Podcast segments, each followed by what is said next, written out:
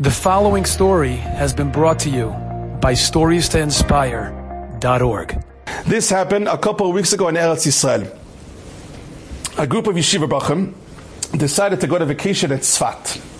They learn in the Mir, Yeshiva Mir in Yerushalayim, and they decided to go to Tzfat for Airbnb. Okay, they sign a deal. They go Erev Shabbat on Friday. They drive all the way to Tzfat to the north. They go inside the house. Ay ay ay, big flop full of bugs, mattresses are ripped, bathroom hardly working, no air conditioning. And the boys are starting to complain, what do we do? We got uh, scammed. I don't know what's going on over here. We drove all the way here. Can you imagine spending Shabbat, boiling hot, no AC, bugs, this, that, the Maybe Israelis can handle it, but I would not be able to handle it. And the boys over Shabbat were discussing how they're not going to pay this person. They lied to us. We're not going to pay them for the Airbnb. Comes Motzei Shabbat, we're leaving. And then they discovered you know who rented in the Airbnb? It was a lady over the phone the whole time, and this lady is a widow. She's an almanah. So the boys were saying, we're still not paying her. I mean, you know, we got scammed. She didn't tell us there's bugs, there's no air conditioning. She made it sound as if it's the best, uh, best apartment. One boy, one yeshiva bachas said, yeah, but she's an almanah. She's a widow. She needs the money. So even though she's wrong, we have to be lifnim mishurat din. We have to be extra careful and make sure we give her the money. The other friends disagreed. He decided, this boy decided, this happened a couple weeks ago. He decided that he's going to pay from his own pocket. Now, Yeshiva Bacher doesn't have money, especially when you're in Israel. But he decided he's going to pay from his own pocket to make sure the almanah gets paid. His friends not chip in. He will pay for everything. And he told his friends, to be you be quiet, and don't tell this lady anything. Don't complain once. Okay, I'm going to pay full price. He doesn't have to pay for anything. That's what he did. Motzei Shabbat, he went to the widow, this lady who was supposed to pay for the Airbnb, and he told her, thank you so much. Here is the money. We enjoyed it. And then he starts having a conversation with this lady, and she tells him, how old are you? So he tells her, whatever, I'm 20 something. She tells him, are you in Shidduchim? Are you looking to get married? He says, yes, I am looking to get married. Okay, they exchange numbers.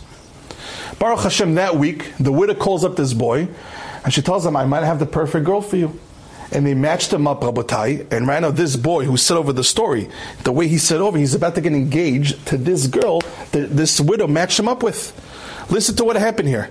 At that time, the person, that boy, he had to make a decision. Should I give my own money or not? This almanah, this widow was wrong. But he made a good decision. I'm going to do the right thing.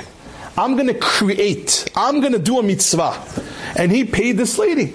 And because he paid this lady, besides the big mitzvah of making Almanah widow happy, look what happened. Ashgacha pratit, Hashem matched the world, ends up being she finds him in shidduch. It's an unbelievable thing. But what is what do we learn from that lesson? The opportunity that this boy had happens on a daily basis on a bigger scale or smaller scale. We all have opportunities every day to create, to do mitzvot, to do the right thing, to overcome the Yitzhak, to produce, to produce a better person. Another story was said over, and remind me to go back. This is a beautiful story. This person was said over from a guy from Bet Shemesh. This guy was an avrech, he was in Kolel. He has no money, but for many, many, many, many, many, many years, he saved money every month. Him and his wife were very careful what to spend their money on in the groceries, and he put money bank as an investment, whatever it is, for years to come to save money to marry off his kids. His father, unfortunately, became very poor, and his father needed money for insurance, for different things. The son decided, this is not easy, the son decided to take a lot of the funds that he saved from his bank account to pay for his father for his father's uh, health or whatever it is for the insurance. It wasn't easy for him, but he did it. He went and he put the money down for his father's health. He said, Kibud Av, I'm going to do it, I'm going to do it. Wherever, I don't understand these things exactly, but he put his money in investment in a certain type of bank that that month, when he took out the money to pay for his father's insurance, that month that bank collapsed. It went bankrupt. So all the people that invested the money in that bank account, everything is gone. You hear this? This is a big deal because it happens on a small scale almost every day. It wasn't an easy decision to take your money that you saved for so many years and give it to your father. You know how many excuses could come to your mind not to do it? But he overcame it. He used his kochot, his natural thing to create and produce, and you become that good person. And he said, I'm going to do the right thing. Look how much he accomplished. He was zochet the mitzvah kibud aveim. Besides that Hashem saved him the money. But the main thing is that he was able to produce and do a mitzvah of kibud aveim. Enjoyed this story? Come again. Bring a friend. Stories to inspire.org.